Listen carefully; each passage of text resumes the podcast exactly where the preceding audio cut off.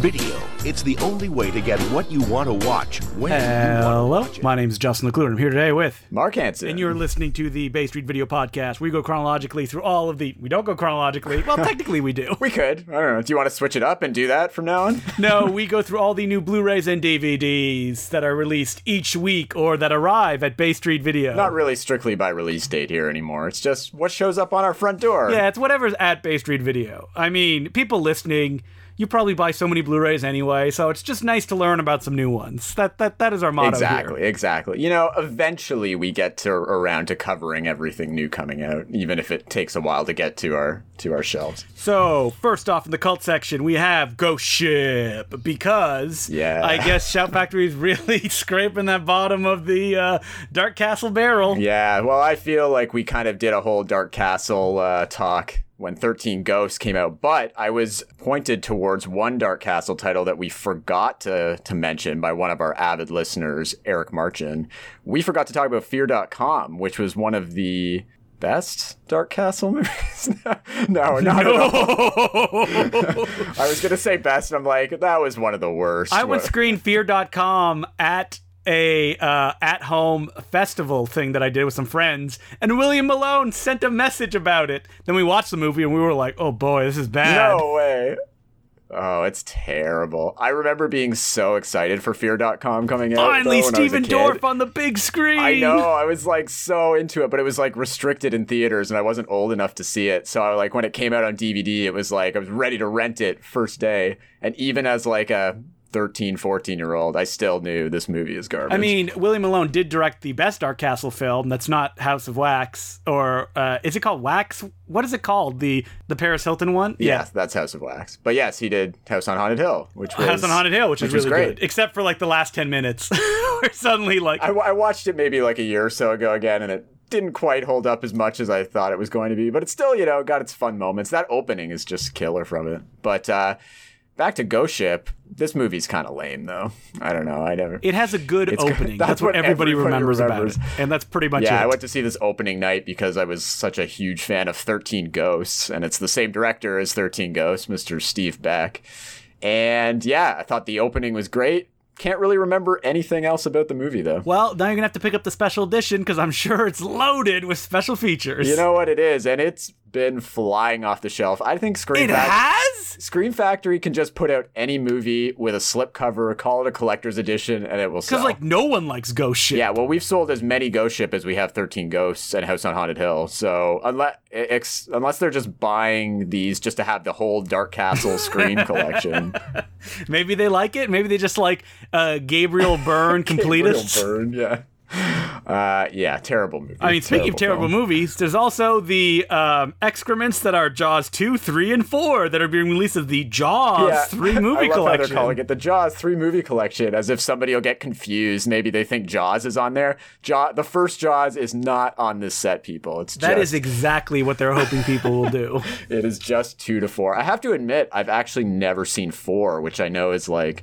the, Jaws: The Revenge? the worst of the worst best of the sequels. Why did they not include the first Jaws on this set? I don't know, Universal, don't, maybe don't they own the rights? They do, and I mean, maybe because they just put out that Ultra HD of Jaws. Maybe and Steven like, Spielberg is like, nope, you don't get to include the movie with these ones. Maybe that's what it is. I mean, they did put out individual Blu-rays of the sequels like a few years back. So if you've already bought those, don't buy this. This doesn't have anything else on it. It's just those three packaged together for a much cheaper price. though. And we got the new Severin titles. And by new Severin titles, I mean the ones that came out a few months ago. yeah, these are the August Severin titles. Sorry, we still don't have Cruel Jaws. It would have been nice to talk about Cruel Jaws right after the Jaws. How many people came in asking for Cruel Jaws? Not as many as I would think. We got a few people coming in asking for the other one, Massacre in Dinosaur Valley. I think. Oh, that, one's so bad, guys. Yeah. You'll enjoy Cruel Jaws. You will not enjoy Massacre. I would love to know how they got away with Cruel Jaws, only because that film is filled with footage from other movies, including Jaws 2, I think. I, I can't wait to watch that. I've always wanted. so we don't have it. that one, but we have The Beast Must Die, which is a uh, pretty fun movie about like who is the werewolf going around. The gimmick is like near the end of the movie, the film stops and it's like, can you guess who the werewolf is?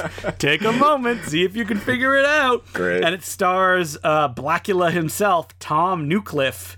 as the guy that's like in charge of wherever all the people came, and we were trying to guess which one of them is the werewolf. Oh, cool, cool. And then we got Fulci for you Fulci suckers. Lots of Fulci here. Yeah. I mean, we won't talk about it because I know that Mark doesn't like it, and these are real late period Fulci. Yeah, I haven't seen these two. We have Never made it this Aenigma, his version of. Suspiria. If it were boring, and we also have Demonia, his nunsploitation movie, and Fulci for Fake, a new like experimental documentary about Fulci. No, thank you. Yeah, what's the what's the deal with that? It's like a docudrama. Like it does have acted parts in it. Yeah, I'm intrigued. I mean, I'm almost more intrigued in watching that than an Aenigma or Demonia. Well, I picked up Demonia because it has a commentary by Stephen Thrower, the guy who wrote the book on Fulci, who's never done a commentary on any Fulci movie, to my memory. He probably has at some point, but not recently. He doesn't really do commentaries, which is novel, especially for Demonia, a film I feel like he probably doesn't like very much because nobody likes this movie, so.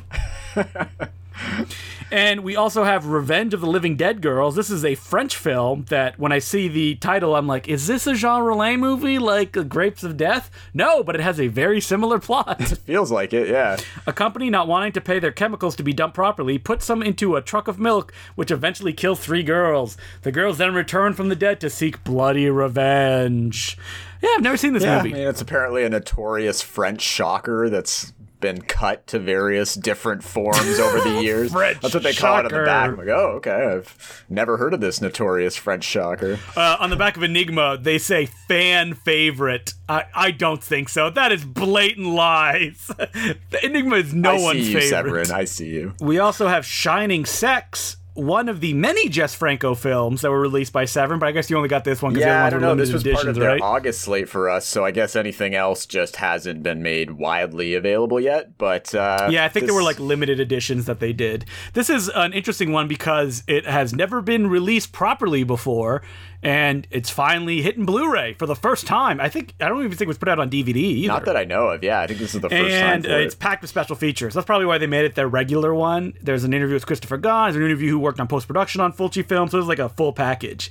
We also have, I mean, speaking of Fulci, Conquest, the his barbarian Yeah, film. uh, I've again, I don't, I, I haven't seen this one. yeah, you're asking me about You Fulci here. I, one? you know, I've only seen like five, five Fulci. You've yeah, already closed the book on movies, Fulci. and I was like, I'm done with you. have you sir. Seen you. um, his Slash Dance one? Because you probably like that one. Oh, what is it I've called? just seen I've seen Zombie, The Beyond, House by the Cemetery, City of the Living Dead, and I know there's one more, but I'm blanking on what it is. Oh, why can't I think of it? I bought it from your store. It's like Nightmare Rock or something like that. They're all Oh, uh, yeah, yeah, uh, Murder Rock. Murder Rock. There you go. That one. no, I think I you'd haven't like it. seen that. It's like packed with like 80s dance numbers and stuff like that. Okay, okay. I got to give him another chance. You know, it's just like with him, I never really liked his movies, and I'd be like, you know what? I'm going to give him one more chance. And then I'd watch something, and I just wouldn't like it. So I would just. But you know what? I'm going to give him another chance. I mean, you probably watched them when you were a teenager, so now you can uh, appreciate them with yeah, a wider I can mind. appreciate their art. Yeah. and so we also have uh, Fulci's a great director, very underrated as far as direction goes. I think I appreciate him more than I just enjoy his films, is what it is. Again, this is the Mark is wrong corner, so yeah, let's move on. That's fine. That's fine. Conquest, uh, kind of underrated, but I really like it. It's like a gory, hallucinatory, kind of like anything goes Conan the Barbarian ripoff, where there's no swords, but like one person uses nunchucks at one point against people, like bone nunchucks. So that's fun. And it's got like zombies and like naked women who have like skull faces when they turn take their masks off, Okay. and everything is covered in fog. Great. Uh, Great. Scorpion's also putting out Trick Baby. I'm unfamiliar with this film, but I looked into it. The director Larry Yust directed Homebodies, the film where senior citizens start killing like developers that are trying to kick them out of their building. I like that movie. Right. I didn't realize it was the same guy. Uh, so yeah, this one sounds like fun. Two Philadelphia con men try to avoid gangsters as they uh, uh, they have con and cops who are trying to put them in jail. Yeah, I think it was like an earlier kind of black exploitation type film, but that just never really got as much attention as some of the later stuff that came out. Uh, Dark Force's got a bunch of releases this week. We got Chinese Hercules, Bruce's A Ninja Secret, a double bill, and I own this, and it is new transfers from Film Elements. So that's awesome. Uh, I mean, they're not very good films, but I'm all for any bottom of the barrel martial arts picture as long as it gets a new scan or special features. That doesn't get me. We also have Death Rage, which is a um, Eurocrime film starring Yul Brynner, directed by my man Antonio Margheriti, who also directed And God Said to Cain. Right, right. Yeah, no, people people love their Yul Brynner around here, so this one's been surprisingly popular. We also have The Banker, which uh, high priced prostitutes are being systematically murdered, their corpses mutilated, and a bizarre South American symbol painted in blood. Ooh, this sounds problematic. But it stars Robert Forster. And who doesn't love Robert Forster? Yeah, I love Robert Forster. Not sure if people really know much about this film. It's kind of been sitting on the shelf collecting dust since it came out. So, all you Robert Forster fans, come on in, check this Uh, out. we also have Genesis 2 Planet Earth, released by Warner Archives. Now, what is this, Mark, before I pick the wrong movie? so, these are a couple of 70s TV movies that Okay, Warner so they are. Yeah, is that what you were I saw thinking of? Genesis 2 is directed by the guy who did City of Death and Night Stalker. Yeah, so they were a couple of sci-fi TV movies that I believe Gene Roddenberry wrote both of these actually. Yeah, so I guess it would have been post Star Trek, like the original Star Trek. Um, and I think Gotta pay the were- bills. Yeah, I think they were both set up to be potential series, but I don't think either of them ever actually got there. uh, I've actually seen Planet Earth, which is stars. Um, which stars John Saxon, who, you know, everybody loves. And he plays a guy who awakens from suspended animation in the 22nd century, and now women rule the world and men are slaves. So it's. Oh, wait, is this the one where, like, the men wear diapers? Yeah, so the men are called dink. The men are actually called dinks in this movie too. Because I remember, I don't know where I saw it, but I remember posting a photo of, like, John Saxon, like, punching one of the diaper That's men the. exactly what this movie is. Yeah. So I saw this years ago. I remember. Uh, I think they're yellow, aren't they, yeah, as well? yeah. So this movie is kind of tries to like take on the whole women's lib thing in the 70s, but you know, in a very like 70s way, especially for, you know, it's written by a guy, so I mean written and directed by a guy, so like how feminine. I feel like they think they're being kind of like progressive and really exploring like what the women's lib movement could mean for humanity or something, but it just comes off really tone deaf. I mean, it is kind of funny because based on like what you just said about the guys in diapers, John Saxon is clearly like just cashing a paycheck, having a time here. I don't know. I had some fun with it. Uh, I haven't seen Genesis 2, but I I hope it's the same level of cheese that this is. But they are very much like low budget 70s TV movies. But uh, I don't know. There's definitely a fan base for this. We sold out like pretty fast, and now we're on we're on our second batch of them. So. People just love that 70s uh, sci-fi TV stuff, especially if it's connected with uh, So Star you Trek got a whole way. bunch of Vinegar Syndrome releases as well. Um, lots of cult titles are flowing in at Bay Street Video. Oh yeah, it's a big cult week here. And this is their September batch, I believe. well, no, because they delay Well, that's it. the thing. They make them available on their site, and then they're available here like a month later without slipcovers Yeah, or without anything. slipcases. yeah, yeah, which people are always real happy Uh, about. so we have Pandenom- uh, we have Pandemonium, a incredibly unfunny Zaz style comedy directed by Alfred Sole, the guy who did the amazing Alice Sweet Alice. oh yeah, great movie. A great movie. This is not though, even though it stars Carol Kane, Tom Smothers, and Judge Reinhold in a slasher movie parody. Yeah. what a cast! If you thought Wacko was bad, well, welcome to Pandemonium. right, that must be why nobody's touching this one. Are people picking up the other one though? The Caller. the caller's doing better, yeah. I've, and I haven't seen this, but I've heard pretty good things about this. One of my coworkers said this was a pretty good, like underrated gem. Oh yeah, it's so weird considering that's an Empire picture, which is the company that Charles Band uh, ran. So it's essentially a film with only two actors in it: Malcolm McDowell and Madolyn Smith Osborne, and they're in a house in the woods. And Malcolm McDowell shows up, and they have almost like David Mamet style, like what are they talking about? Dialogue that it's like weird. You don't really know what's going on. Like maybe somebody got murdered or something else, and then like it kind of plays like that until the end when you go, oh, okay, this is why this is a Charles Band film. when you see what like the final twist is. But yeah, it's really good. It's one that's been really kind of forgotten, but I guess. um Vinegar Syndrome got a bunch of the Charles Band titles because they also did Spellcaster in October, and I think they have more on the docket. which I think is one of their VSA releases. So we should be getting that in here with like the hard So box people and won't everything. complain. Uh, they're also putting Indecent Exposure, which is a porn film directed by my man Gary Graver. Uh, his films are never treated with any respect, so it's a new remastered transfer. No special features, though. If only someone had offered their services to do a commentary on Ah, it. jeez. who who would be willing? Who whom am whomst Yeah, among it's us? not like uh, anyone's done an episode on him, interviewed his sons or anything. Anyway, moving on. uh, vinegar syndrome. Uh, I mean, Come it's great now. that they're putting out, and they didn't treat it like the other porn titles. They made it a Blu-ray and they made it a slipcase. But it's weird that there's no special features. I wonder if maybe the company that owned it kind of said like, "We can't, you can't do it." That's my only explanation. Yeah. Yeah, it is rare for Vinegar Syndrome because it seems like they get a bunch of stuff for even like the most obscure porn title they put Usually out. they get like Kat Ellinger or someone like that to do the porn stuff. So hmm, who knows? And we, you you also received. Technically not a Vinegar Syndrome release, an AGFA release. Sometimes Aunt Martha does dreadful things, which they had originally put out on DVD years ago.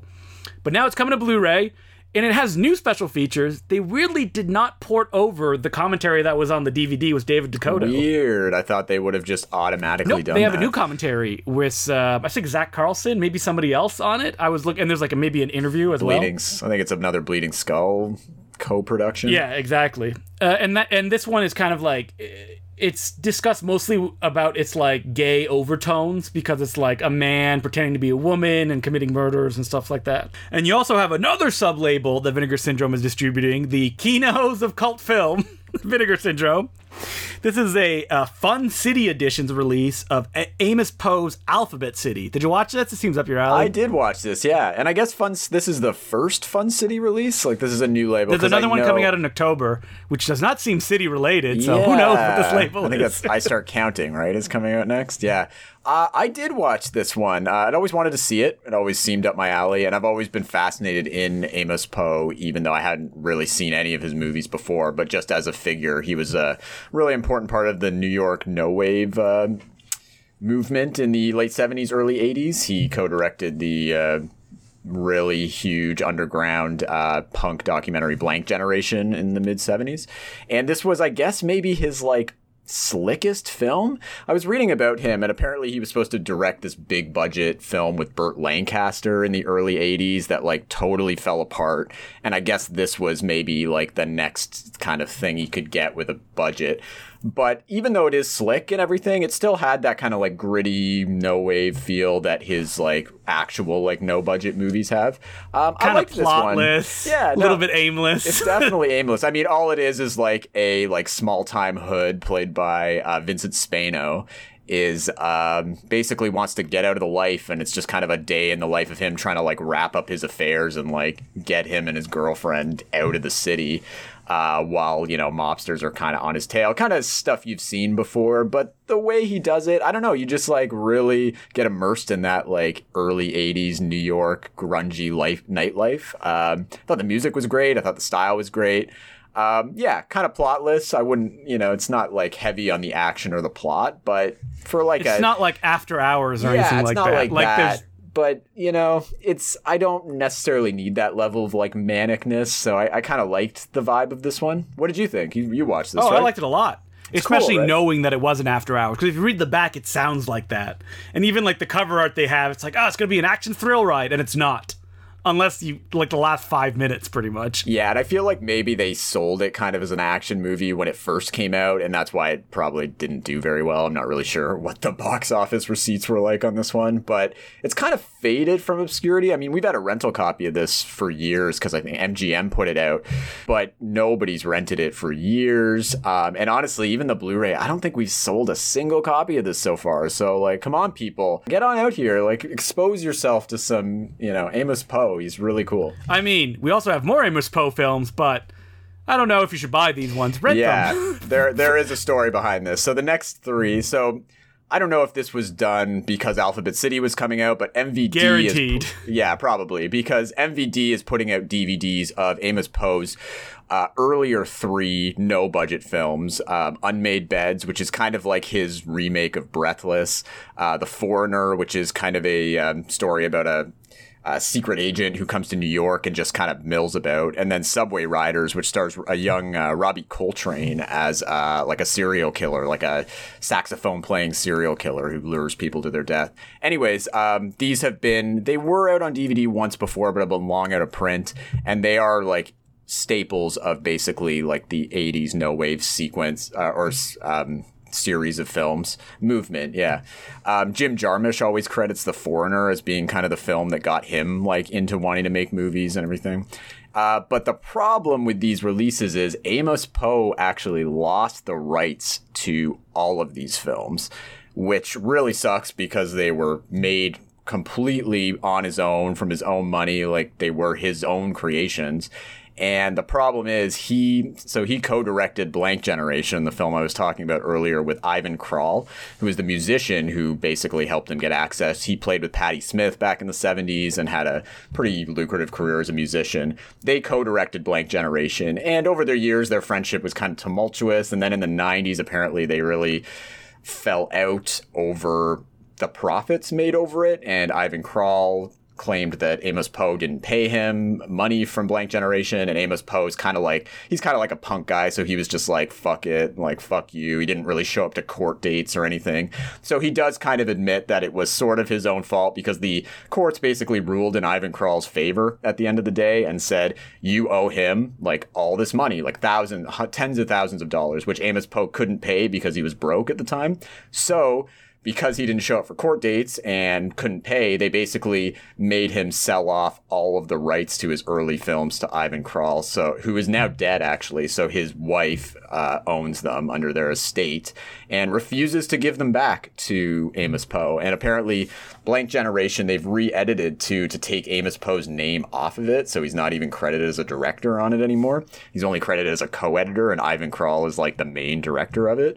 Which um, lots of people like Debbie Harry was a big was a friend of Amos Poe, and she thinks it's ridiculous because he did a lot of the work on that film. But it really, regardless of Blank Generation, which definitely was like a collaboration between the two. These three films were all Amos Poe, and the fact that he's not making any money off it, like all the money for these is going to the Kral estate, really kind of sucks. Um, on the one hand, it's great to have these out because these films are like really important for film history. I I watched The Foreigner out of these, and it is really cool. You can definitely see how it would influence somebody like Jim Jarmusch. I mean, they are really rough, so you got to be like prepared for what you're getting into. The sound's rough, the images are rough, but that's kind of the vibe you're looking for for these kind of films. Um, but yeah, there there's no extras on these; they're just DVDs. But it just sucks that a guy like who poured all his money into making these really DIY like DIY movies that were really important at a moment in time that he doesn't get anything out of them anymore. And all the money's going to an estate that really had nothing to do with these movies. Well, Mark, maybe you should have paid the other guy then. I know, I know. I want to call up the Kral estate, but even so, the the reason I found out all this is because the New uh, New York Times did a really good piece on Amos Poe, I think earlier this year about this whole situation. They were talking about the blank generation because it was starting to screen again, but without in the new cut without Amos Poe's uh, credit on it. Yeah. That is so like weirdly bitter. It's like it's been so long. Yeah, and to go back and credit and one one person they interviewed were like, it's not like they're it was like some multi-million dollar property. It was just like some underground cult film, you know? It's like some underground punk rock movie. Like what are they even like fighting about? So they did a really good piece on this. So that's if you want to read more about it, just type in Amos Poe New York Times and it's probably one of the first things that'll come up. Um, but yeah, I would highly recommend checking these films out whether you want to buy them or not. I mean, it's nice to have them out there, but yeah, it's just it's a shame that where the money. It's a shame he's just not profiting. So moving on to the classics, we have the Elephant Man on Criterion. Yeah, I love the Elephant Man. Yeah, it's so much fun. Such a such a it's laugh so much, riot. It's so sad, you know. Like we put it on in the store just to look at the transfer, uh, which is beautiful, by the way. They really have like upgraded this train. I mean, it's never been on Blu-ray in North America or anything, so this is like a great upgrade. But man, this movie is sad. It always gets me. Yeah, at the end when he's like masturbating, he's like, "Oh," and he dies. oh wait, I may be thinking of the porn version. This is not the yes, Elephant Man, yeah. a triple X parody. Well, they they've included that as a special feature. So the wizards, of, the wizards of Criterion are doing the Lord's Sorry, work. Sorry, as I was here. talking, I was like, "Can I think of a punny title?" like, yeah. The Ella Penis Man? No, that's not good enough. that's good. I like that. nah, um, nah. It's got to be like Edward's penis hands Edward's or something penis like. hands, oh, yeah. The elephant penis. That's not close enough though. Uh, that's just too. That's too generic. You know, it doesn't have the pop to it. But you can see the porn version where the guy's like, "I have a monstrous penis."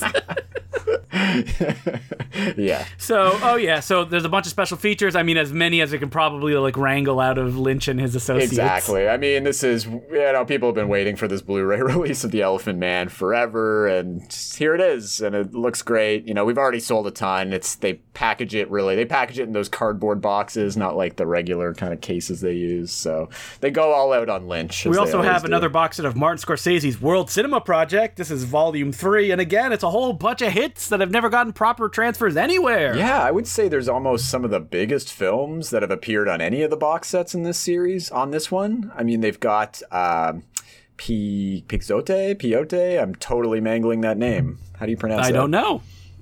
Okay, well, you're asking me. I'm like, oh, well, I know. Mark, I was like, let me uh, was, direct you on the pronunciation yeah. of things. I know, right?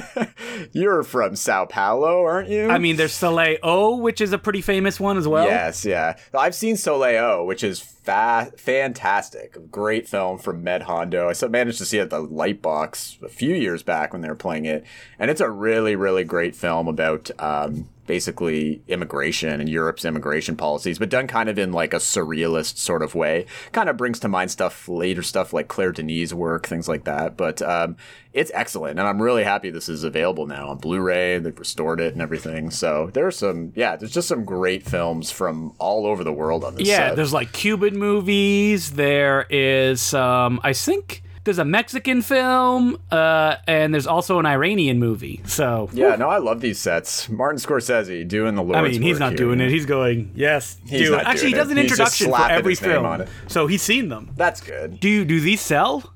Do people just buy? It? Yeah, these do really Criterion? well. And I think yeah, and this one's been doing better, I think, mostly because of the quality of the film. It's mostly Pixote Pixote, Pixote, I don't know. That's the one that people because it's never been available before. It was a huge film at the time when it came out.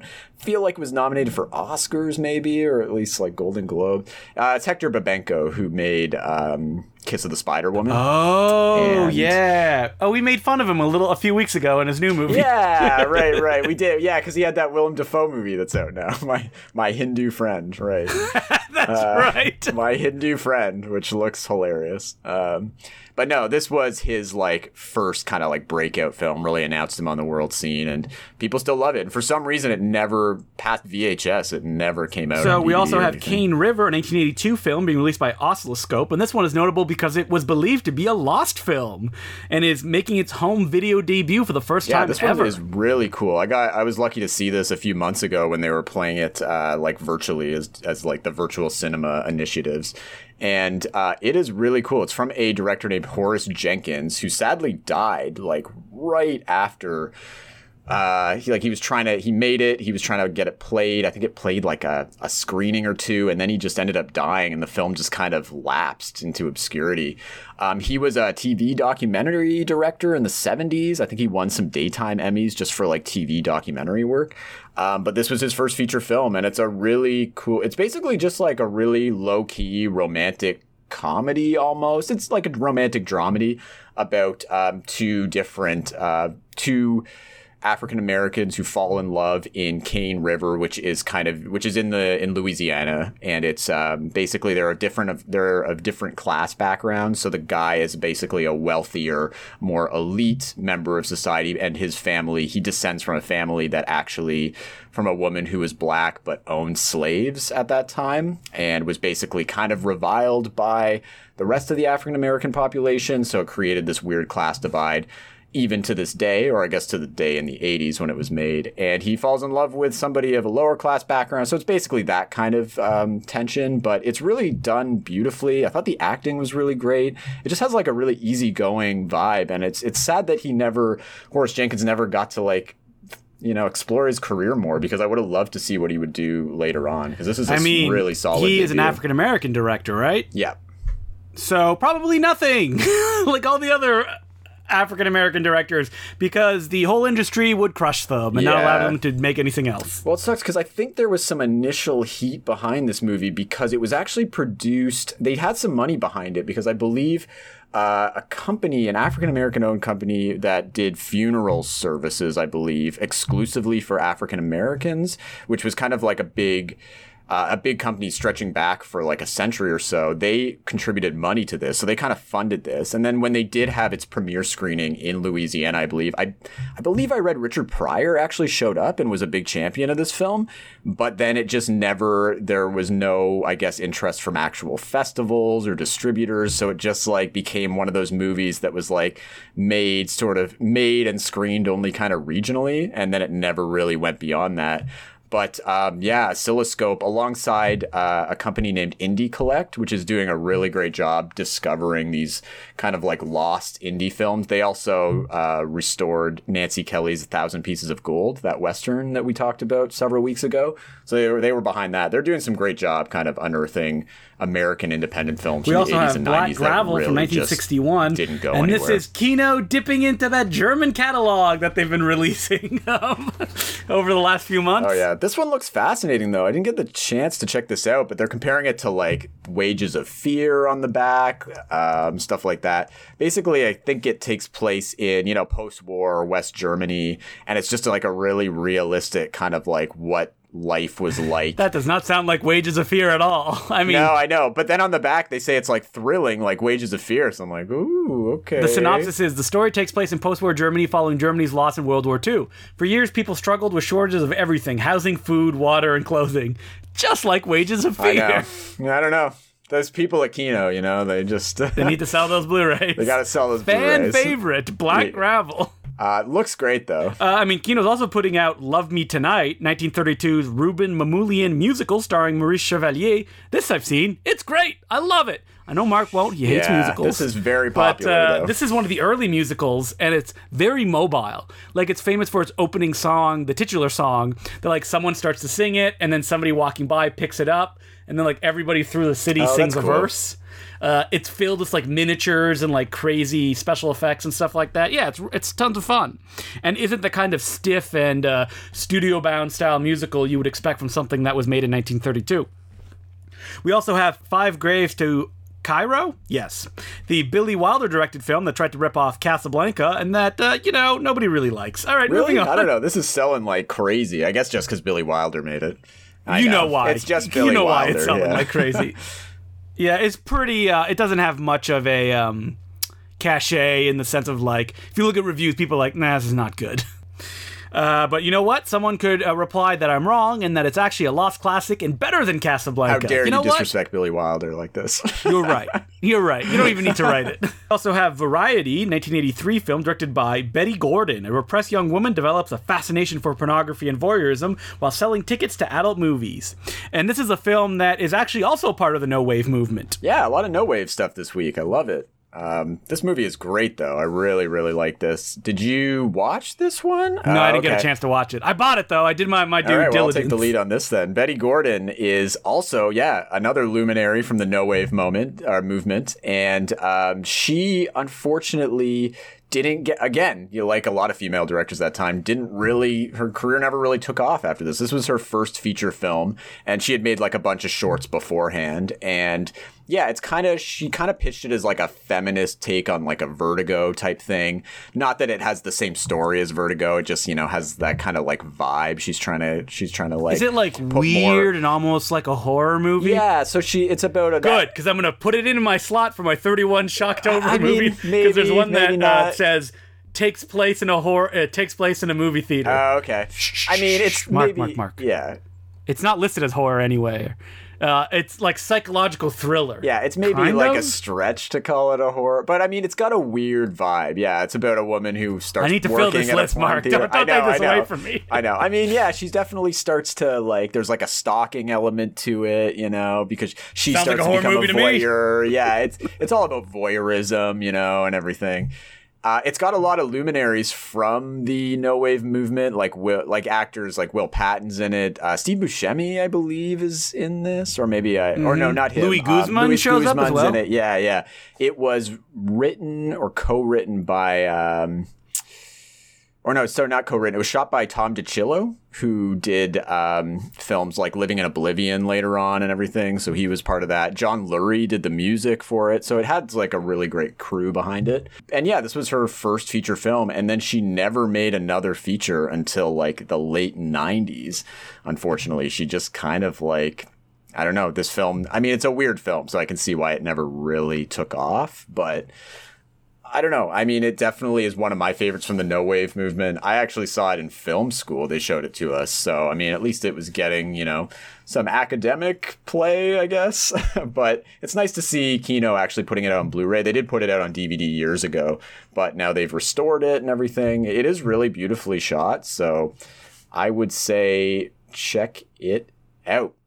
Check it out. And check out Betty Gordon's newer films too, because she's made recent feature films. Just, you know. Are they good though? Yeah, they're pretty good. They're pretty good. She made a movie called Handsome Harry, like about a decade or so Yeah, ago. they're, they're pretty good. That sounds like that high and I voice, No, no. Mark. Handsome Harry is good. but then she made another film recently called The Drowning with Julia Stiles, which is kind of like a, a vague thriller. And that one's good. that one's okay. Listen, we still have copies on sale It's- at Base it's Video. Please buy them. Interesting. Yeah, yeah. Uh, so Kino's cool, also though. putting out Crackers, Louis Malle's American film, which he kind of disowned because he hated it, uh, which is a wacky caper comedy that stars everyone's favorite people: Donald Sutherland, Jack Warden, Sean Penn, and Wallace Shawn. Great. Isn't this a remake of Big D, uh, Big Deal at, Uh, Madonna Street? probably think? yes. I'm not familiar with it. I just know that Louis Malle.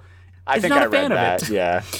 So we also have Gotcha, another film directed by Jeff Kanew, the guy who did Revenge of the Nerds we talked about last week. I know, and True Beverly Hills. Uh, it's a Jeff Kanew moment here, I guess. Uh, do people like Gotcha? I don't know. And that's all I have to say about Gotcha, which I assumed is a sequel to Zapped 2. I wish. Because yeah. there's an exclamation mark on this one as well.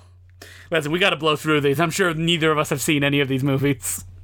We also have The Milagro Beanfield War, directed by Robert Redford. Ruben Blades stars in a film where a small town in American Southwest plans to build a major new resort development, while activist and newspaper lawyer editor Charlie Bloom realize that the eventual. Well, it's, it's about Hispanic farmers. this was Yeah, that's what it's about, which is a great story. Robert Redford directing? Uh, okay. Yeah. yeah. This was a big deal in the 80s, I think. uh, speaking of uh, white guys telling stories that are not theirs, Havana, directed by Sydney Pollack. and starring Robert Redford. Redford, yeah. I mean, Kino thinks about these things. They do, They do. they do. like people are going to buy both of them because they have Yeah. similar subjects and they share actors They or directors. share Robert Redford. yeah. Well, old people go crazy for Havana for some reasons. Why? It's just like a, a professional gambler visits Havana. because Get- because it's Robert Redford and it takes place in Havana. we also like have the. Sunshine, uh, which is also known as Redwind. oh no, it's being put out by Redwind. What is Redwind? I don't know. They are a new label that I'm not familiar with. It's an MOD label, so I'm not sure. Uh, but this is a TV movie from uh, Joseph. Yeah, nobody wants this. Uh, it's it's directed by Joseph Sargent, who did Taking of Pelham uh, One Two Three Yeah, there we and. Jaws a lot the Revenge. connections going on this episode. Um, A young know. woman living in the woods with her husband, a struggling musician, and her daughter discovers she has terminal cancer. She begins to tape record to record her journey of the time she has left. I don't know. Again, on the back cover, they're really like selling it up as being like this was one of the most important television movies made in the 1970s. I'm like, mm-hmm. okay, okay. sure. I mean, if you, if speaking you of say impo- so, I guess. Speaking of important movies, Spooky House. Spooky The 2002 film directed by William Sachs, the man behind The Incredible Melting Man, Yep, Which and is- Galaxina. uh, which is about a magician with a mysterious secret lives alone with his jaguar, Shadow, in the spooky house, an old mansion rigged with magical tricks and hidden chambers. This sounds like something you would watch. and guess what? I did watch it. I know you well. Um, I yeah. no, what was the, the Mark Yeah. watches a bad no, movie? The hee-haw was the bad title thing, right? Oh no, no, no! That? Bad title was. Dun, Oh, yeah, okay, so the hee-haw I think hee haw was mostly because you're uh, like uh, you know, like in cartoons where it's like, oh no, I made a mistake, and then like their face would turn into like a donkey. Right, right, right. like- okay, so I watched they're an this- yeah, I watched this one. Hee haw because I just love that there was a movie called Spooky House coming no, out. no, no, not hee haw. It's it's a hee Hee-haw. Hee haw is the donkey. Yeah. Because hee haw. Okay, how about this? It's the donkey sound if you don't like it, but it's hee haw ha! If you Well, do what like if, it, What so if I'm kind give of us in a the middle? So it'd be like, okay. Nope, nope, you Well, only I'll pick go, one. Hee-haw. okay. Boo. you know what? I'm gonna I'm gonna say this one's not bad. I mean, for Would you recommend it to I me? would recommend it to kids looking for a spooky. I'd recommend it to families looking for a like a hocus pocus type horror, like Halloween movie that's not hocus pocus, but kind of has the same. what about the Monster vibe. Squad? Yeah, or like the you know like those classic ones, but you need something new. Even though this was made in 2002, and apparently it was made in Uh, 1998. trying to rip off, obviously, Monster was, House. yeah. Well, Monster House came out after this, though I believe, did it not? Yeah, yeah. Monster House was like a, a mid 2000s joint. Joint, yeah. So I don't know. I don't know why this movie's coming out again. It was on DVD previously, but Unobstructed View has decided to go all out and put this one on Blu-ray. Uh, I guess they're banking on Ben Kingsley being a draw or something. I don't know. Those Kingsley I mean, this is kind of a cute movie that definitely works for kids. I mean, it definitely has that 90s kids movie vibe where there was surprisingly more diversity among the cast than you would expect from a movie like this. Um, it's all shot in BC. It definitely has that almost like Are You Afraid of the Dark? Goosebumps kind of vibe um, because of the location. And yeah, Ben Kingsley's having a good time. It's weird. He does have an actual jaguar that he keeps as a pet, which seems really dangerous to me. Like this jaguar is just waltzing around, no like leash or anything around kids and everything. yeah, no, it's it's a little like it's really you know beautiful to look at, but I'm like. Wow, I wouldn't want to act around a Jaguar, but Ben Kingsley seems like he's doing fine. So I don't know. It's not a movie that totally works, but you can see the passion behind it. You can see just the willingness to want to make something that's fun for kids at Halloween. That's not necessarily scary, although it has a few moments that I think would kind of like scare kids, but has like a, it definitely has a charm to it that I, you know, wasn't expecting. I thought this was just going to be total shit, but it actually turned out to be surprisingly what better is the name I thought it of would be. that Halloween horror film? It's like After Midnight or something like that. Did you ever see that one? I think Anchor Bay put it out a long time ago. I think it was a TV movie as well. No, uh, it stars the dad from that 70s show and the villain from uh, uh, RoboCop. He plays a cop Kurtwood. Smith. I like that. I like that. Uh, I, I say star. I think he shows up once or twice, but that's the only okay. recognizable face. yeah, the other recognizable face in this movie is Mercedes Ruehl, who plays like a con woman who is definitely acting in like a totally different movie. She is like, she was in The Fisher King and a bunch of other things. She was kind of big in the 80s. I was gonna say and she one of the housewives, Mark. May- Not yet. We also have Thomas and the Magic Railroad. I guess the theatrical film starring Yeah. Alec Baldwin. yeah, Shout Factory is putting this one out um, because they're big Thomas the Tank Engine fans, I guess. Um I mean, I like Thomas the Tank All Engine. I know about Thomas kid. the Tank Engine, I don't think I ever watched it when I, did, was a yeah, kid. Did you? As a kid, I mean, my memory of it is super vague. I never saw this movie because I was way too old at that point. But Have you seen those horrifying articles about like the episode where they brick uh, one of the tank engines who's been bad behind like a wall? oh yeah, and they like yeah. leave him there. Of course, yeah. it's terrifying. it's like um, the cask of the armadillo, the Edgar Allan Poe story, except he can't die. uh, Thomas. Well, you know, all you Thomas the Tank Engine fans out there, you know, it's Ringo Starr or movie. nothing. Yeah. Peter Fonda's in this movie too. Oh So- man! Oh, the sounds of the seventies. I know, right? Kids love Peter Fonda. Ernest Borgnine from, from here to eternity. All right, so new wise, we got Rogue. Da-da-da-da. You're not allowed to call your film Rogue. There's a million films called Rogue. This one stars Megan Fox, was directed by MJ Bassett, and it's this week's Blind Buy. Blind Buy. And we have to say, this was kind of a blind buy suggestion here from one of our listeners. No? Yeah, Yeah. Mark's trying to talk Wow. over me You- farting. You, really? So you? I take it you really hated this movie. Oh, I did not like this movie. I mean, there's some CGI lions in it that it's fun, but it's a lie. It's really like an episode of that bad show Strike Back. So it's like military action scenes for most of the movie. It is. And you know what? I kind of it sucks because it was kind of cool at first. You know, say what you will about Megan Fox, but I never really had a problem with Megan Fox. I want an action movie that stars Megan Fox. That's yeah, cool. you know, that's the thing. People hate on Megan Fox, but I've always thought she was fine. And in this, at first, I'm like, you know what? This is cool having her be like the leader of this military team. They're all like calling her boss and everything. She's kicking ass. She's going to shoot some like military, big military guns. I'm into it. But they really don't give her she just still acts like the stupidest character ever because they don't give her the lines to. I mean, they just don't give her really anything to work with. And there are multiple moments in this, like they show up at a lion farm, right? Like where there's clearly lions on the loose. There's like dead bodies and they're all spread out. She doesn't tell anybody this over like the radio at any point until, you know, they're seeing all these dead bodies and people are radioing in. She's just like, oh, you know, I don't know what's going on around here. Like you're at a lion farm. There's like lions roaming around. It also has like some like nasty xenophobic Yeah. stuff as well that you get in like these military movies, which is like definitely I think um, Strike Back, who the director MJ MJ Bassett She has, she yeah. has directed for Strike Back the TV shows. So I think that's like a uh, continuous extension. I have friends that worked on her sets and they said she was a nightmare, just screaming Really? at them, like special effects Oh. people that worked on Silent Hill Revelations and Solomon Oof, Kane terrible movie.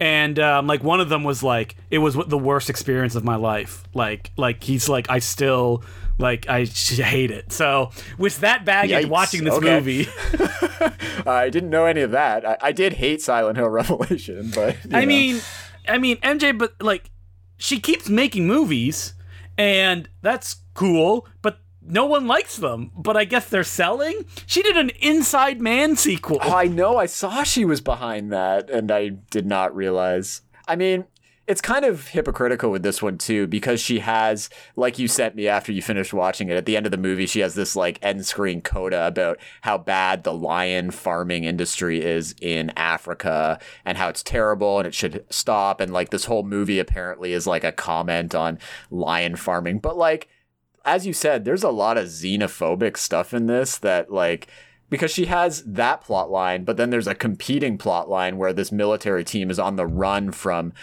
vague Muslim extremists who have these white girls locked up in cages for sex trafficking. There's this whole and like thing. the only like Afri- uh, South African guy on the team is like worked and was bad as well, and now has yeah. to like and he's also like spiritual. He's like into like the only person of color on the team is like a spiritual man in t- in like tune with the moon. I think there's an Asian guy as well.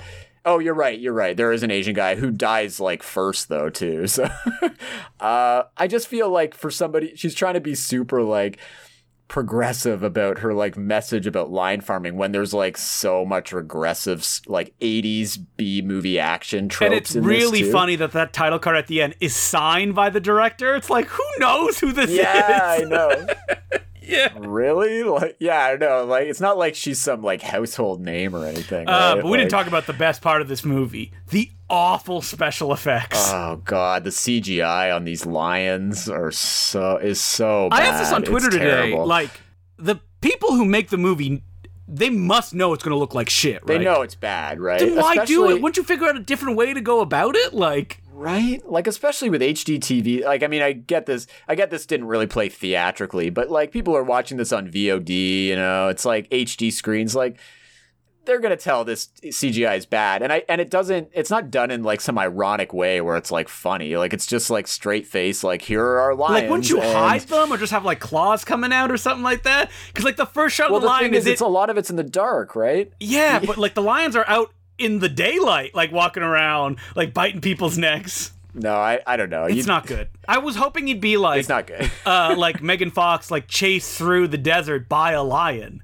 That's what the the poster makes it look like. And that's not what I it is. know. I was hoping it would be more fun like that than it was, but it, yeah, ultimately just becomes sort of like a siege film after a certain point, which can already get kind of boring. Yeah, but not a good Yeah. one. The action is so boring. That kind of tactical action where people are just shooting at each other for like 30 minutes, just like in one position. I mean, some of the I would say maybe like the chase action sequence at the beginning is like semi like is okay. Like it's not bad, you know, for VOD it's stuff. okay.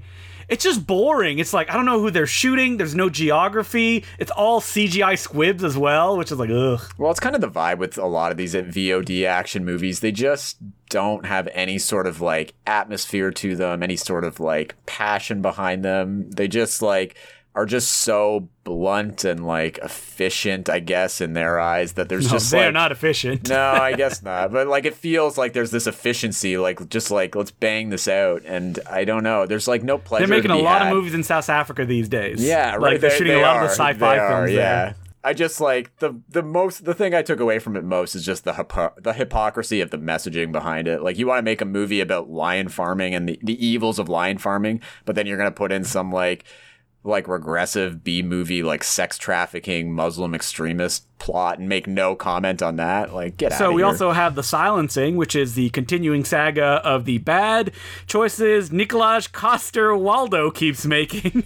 yeah, he's really hitting the VOD train hard these days. I don't know. This is like this is from a Euro, like a, a French director, I think. or yeah, he directed the Ardennes, which I saw at a TIFF.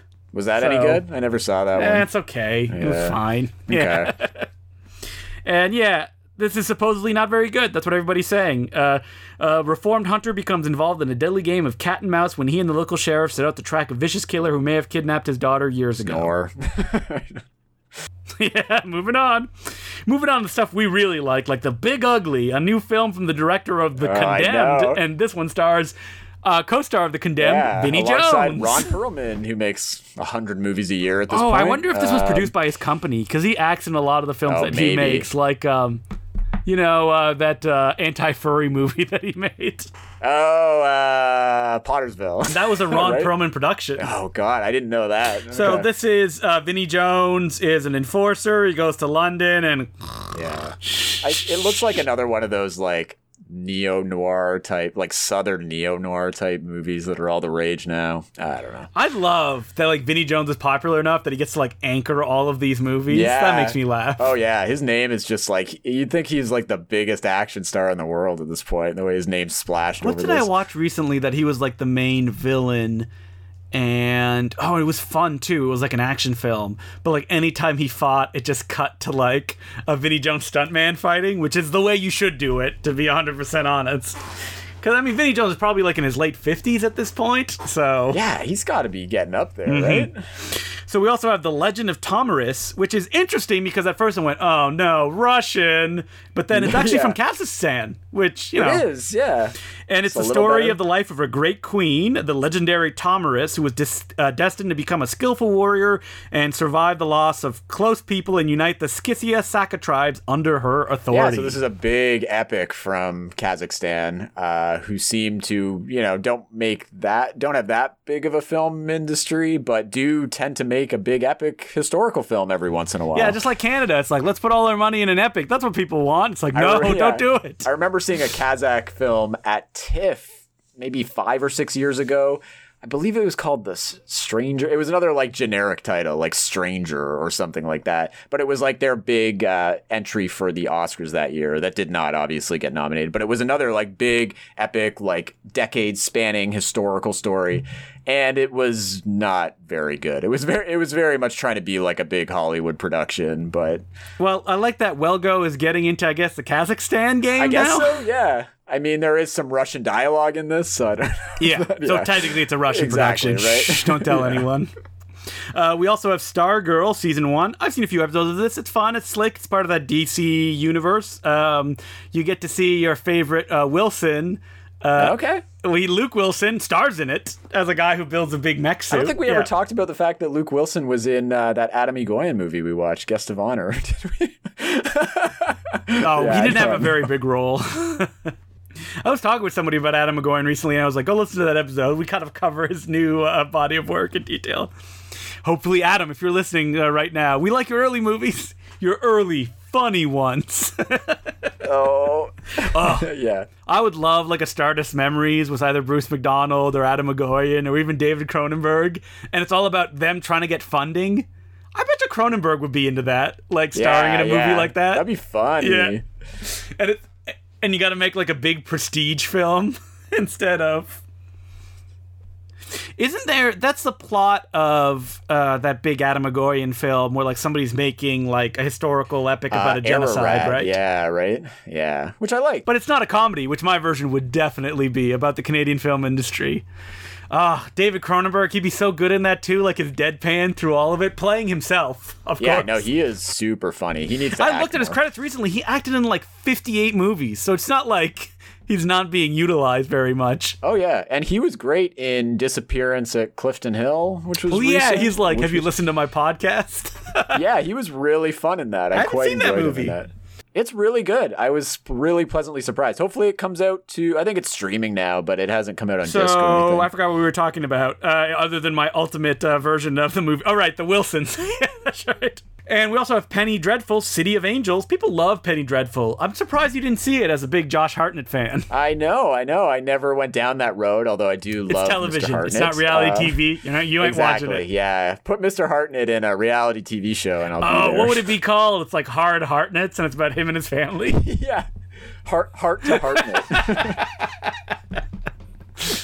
I've already I've already put it out to his agent, so I haven't heard anything back. Um, and yeah, people don't like the season very much, but what do I know? I've never watched the series.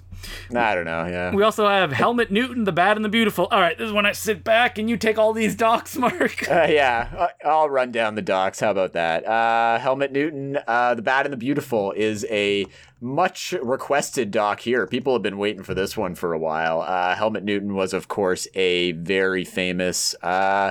Fashion photographer, fashion and art photographer. So this combines interviews with a lot of like highfalutin Europeans like Charlotte Rampling, Isabella Rossellini, Catherine Deneuve, you know, celebrities that worked with him. So if you're into that, uh, this is kind of the definitive Helmut Newton doc. Next up, we've got The Infiltrators, which is actually a pretty cool movie put out by Oscilloscope. It's kind of like a documentary fiction hybrid. Uh, played at Hot Docs last year, which is where I saw it. And, um, it concerns a group of dreamers in the states, which are who are um, children who are technically illegal immigrants because their parents um, brought them over here, but they, you know, are trying to gain legal status, and so this concerns a group of dreamers who get themselves arrested to be put into the Broward Corrections Institute, which is basically a notorious uh, illegal immigration detention center in Florida. So they get themselves put in there to try and get um, prisoners out from the inside using legal means and everything. It's a really fascinating story, and this actually happens. But because they obviously can't film inside the detention center, all this they still have all that stuff dramatized. So they they have actors playing who they really are in these like scenes played out in a detention center, which is supposed to be that.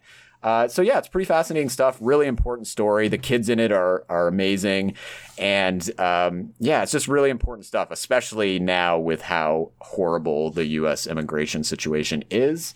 Um, so yeah, definitely, I would recommend that one. Uh, next up, another oscilloscope doc when lambs become lions. I don't know much about this one. In the I think it Kenyan ha- bush, a crackdown on ivory poaching forces a silver tongued second generation poacher to seek out an unlikely ally in this fly on the wall look at both sides of the conservation divide.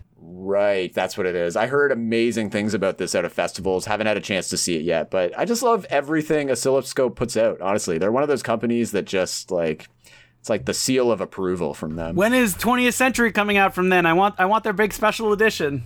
I know, I know. Well, we'll be getting 20th Century here from a Canadian company soon. Mm. They don't do so special features. out- They they don't do special features, but if you just want to see the movie, which is great, you know, check streaming. back. I know. We don't talk about streaming on this podcast, all right? We also have Scheme Birds. What's this, Mark? This one is about. Uh, this is a documentary about lower class Scottish neighborhoods, uh, particularly a young girl who has gotten pregnant, has to grow up fast. Really, kind of like bleak, you know, kitchen sink British stuff or Scottish stuff, I guess. Uh, again, supposed to be really lauded at film festivals and everything. It's coming out on disc. We also have For They Know Not What They Know. When the Supreme Court legalized marriage equality, the backlash by the religious right was swift, severe, and successful. Uh, this documentary looks at four faith based families with LGBTQ children caught in the crosshairs of sexuality, identity, and scripture. Yeah, so this one is actually kind of a sequel to uh, For the Bible Tells Me So, which was done about 15 years ago so or now which was about the same thing about the intersection between religion and homosexuality in the US that was a huge hit at the time so the director has followed it up with this one And we also have uh, moving away from, I'm going to assume documentaries, In My Room, a 2018 film, which is not the new short film that Mati Diop recently released, which has the same title. This one is Armin in his 40s, is a freelancer with lots of time and little money. He's not really happy, but can't picture living a different life. One morning, the world looks the same as always, but mankind has disappeared. Ooh, I feel like they've done this plot a few times before. a I've- I've million seen times. This movie that was the plot of that Will Forte show, The Last Man on Earth. It was also that Canadian movie, Nothing, from like a couple you know, decades. oh yeah, ago. but nothing is very is good. funny. Yeah, I really like Nothing. Uh, but this looks good too. It's got a lot of great reviews. I'm in, intrigued to check Uh, it we out. We also have The Bay of Silence being released by Vertical. Will believes his wife Rosalind is innocent of their son's suspected murder, only to discover the devastating truth behind the past links her to another unsolved crime. yeah, it's kind of like generic Euro thriller vibes off of this one. It stars. Yeah, it's real bottom of the list of basically stars, video uh, movies. Cle- Claes Bang, the lead from The Square, and Brian Cox, who always sh- tends to show up in movies like this. So His face is like know, right in the middle of the poster. It's like Brian Cox is there's, like- here. it looked like Ron Livingston starred in it, but then I looked at the credits and it's like, no, it's just a guy that looks like it. I love Ron Livingston though. We also, love, of course, you do. We also have the girl with a bracelet. Lise is accused of murdering her best friend. As the trial starts, her parents stand right by her side. But once her secret life is revealed in court, the truth becomes indistinguishable. What? Indistinguishable? That- that's a bad yeah, we sentence. got another uh, another Euro thriller here. Moving Um, on, we moving got on, yeah, Black. Magic for white boys. Uh, at a small New York theater, an aging magician comes up with a devilish plan to save his piece of old New York by involving some real black magic. Harsh realities and fantastic illusions come together in a bizarre comic adventure about gentrification, race, and bodily autonomy in New York, with over 50 minutes of new footage. Uh, I guess this was a rework project, initially presented as 2017 as a four-episode series at Tribeca, and it turned into a gnarly and charmingly weird dark comedy. Are you a fan of Onur Tukel? Yeah, I am. I was going to Me ask too. you Even the same that. thing. Oh man, he's, funny. he's a jerk yeah. when he does interviews. Yeah, I mean his stuff is pretty borderline for sure. Um, I mean, Oh, I, I think probably, Catfight is a really funny Shaggy Dog movie. Oh yeah, I, I feel like Catfight's probably what he's most known for, only because it has Sandra Oh and Anne Heche. It's got star power in it, I guess, to some degree. Catfight is hilarious, though. I highly recommend that movie. Um, I've also seen a few of his other earlier films, uh, especially Applesauce, which I really like, um, which he did about five years ago, and it's just about and he stars in it. He often stars in his own movies, um, but yeah, he stars in that one, and it's about two married couples who basically become like f- more and more frustrated with each other because things start to come out about like th- offside things they've said in the past or whatever. Um, it's real. It's one of those movies that really like skirts a fine line between like, is this offensive or yeah, is this? I mean like, that's progress- all of his movies. That's all of his stuff. Wait, he I- did I one where he plays like a slacker vampire, right? And that one is supposed some, to be very Summer funny. of Blood. Yeah, that one's good too with Alex Karpovsky from Girls. Um, but I really like his stuff. I tend to think he's more progressive than offensive, but he definitely walks a fine line. So I can see people taking offense to his films as well. I haven't seen this new one, although I definitely want to. Uh, but yeah, for fans of him, I would say, yeah, check it. I mean, his stuff's just got a really specific kind of like dark, biting comedy vibe that I really like. So I'm all for it. We also have the honeymoon phase. Struggling young lovers, Tom and Eve, must endure a 30 day scientific experiment. Room, board, $50,000, and a month alone together. What could possibly go wrong? I hope it's Everything. werewolves, but I will Yeah. never know because I won't watch this movie. Yeah, I don't know. I, I heard some buzz about this one, but I don't know. It feels like a you know fraught relationship turned horror movie type thing. I, I don't know. It could be fun. Could be okay. It's hard to say with stuff coming out from Dark Sky. I feel like it's you know they they have a few gems here or there, and then they've also got a lot of crap that they put out. And they've also got a lot of crap. a lot of shit. So we finally have Welcome to Sudden Death, the one that everybody's been asking for. It's the unwanted remake to uh, the Jean Claude Van Damme classic Sudden Death, directed by Peter Hyams.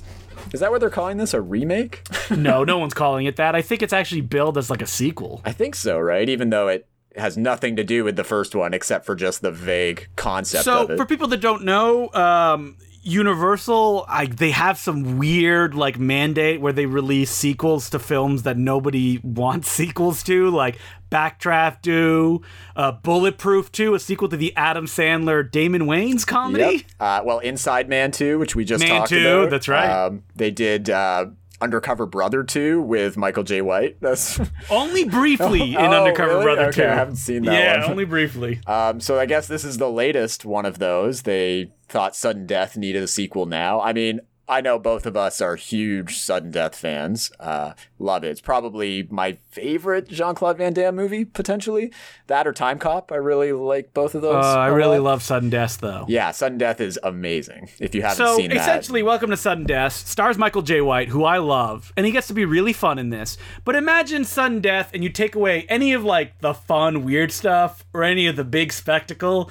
Like he, he doesn't even fight a mascot in Welcome to Sudden Death. So it's like what everybody remembers about Sudden Death. yeah. Or the or when he jumped in to play goal at one point, and in no point Oh, so good. And he stops the. Yeah, exactly. And at no point does Michael Jai White get in on the action on this basketball game that's happening. So really, it's already a lesser version of Sudden Death, and it looks like a Disney family movie, even though there's weird moments of like violence. So I assume this is rated like R. It is because the kills are actually pretty decent in it from time to time. You know. And I mean, you got uh, Michael Eklund as the villain. The hell yeah, I know that guy. Yeah, he's like the Canadian version. He almost gives me gives me like evil or Ethan Hawke vibes, but like That's Canadian exactly what it is. When you can't get Ethan Hawke, you get Michael Eklund.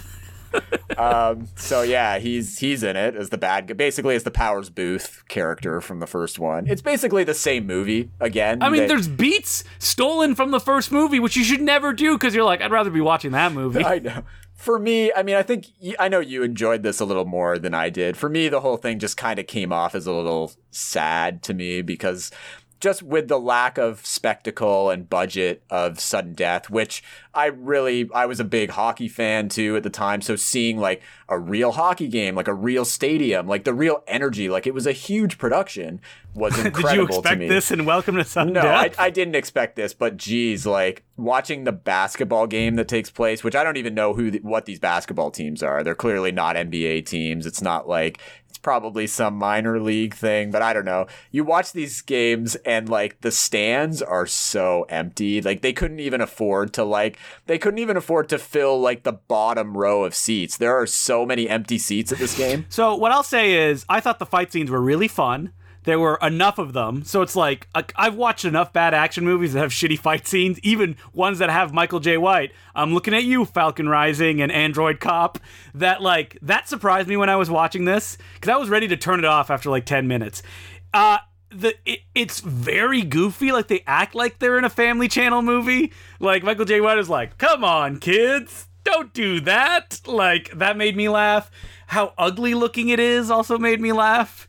And yeah, I you know, I wouldn't recommend it to somebody, but I wasn't offended by it. Which I think that was your problem with it is you wanted to be offended by it. Like it'd be so bad. Yeah. That, you know. I think it was yeah, I think it was the attempts at intentional humor that really turned me off too, like his his sidekick guy. Don't you find his uh I guess you know, uh, probably a little bit challenged uh, sidekick Gary Owen, who I did research into him because he looks like a guy you would know, but he's not. I haven't seen him in any movies, but he is supposedly like the white guy who goes to black comedian showcases. So he's in like a lot of Martin Lawrence specials. Yeah, he was very unfunny in this movie, and they just they just keep throwing him out there with jokes and everything. And you're right; it seems like his character is supposed to be challenged a little bit, and they're playing it for laughs, which is definitely something out of you know the time period that the original sudden death would have uh, come out. You know they were doing stuff like that. Um, And I enjoyed very much that the whole movie takes place during the day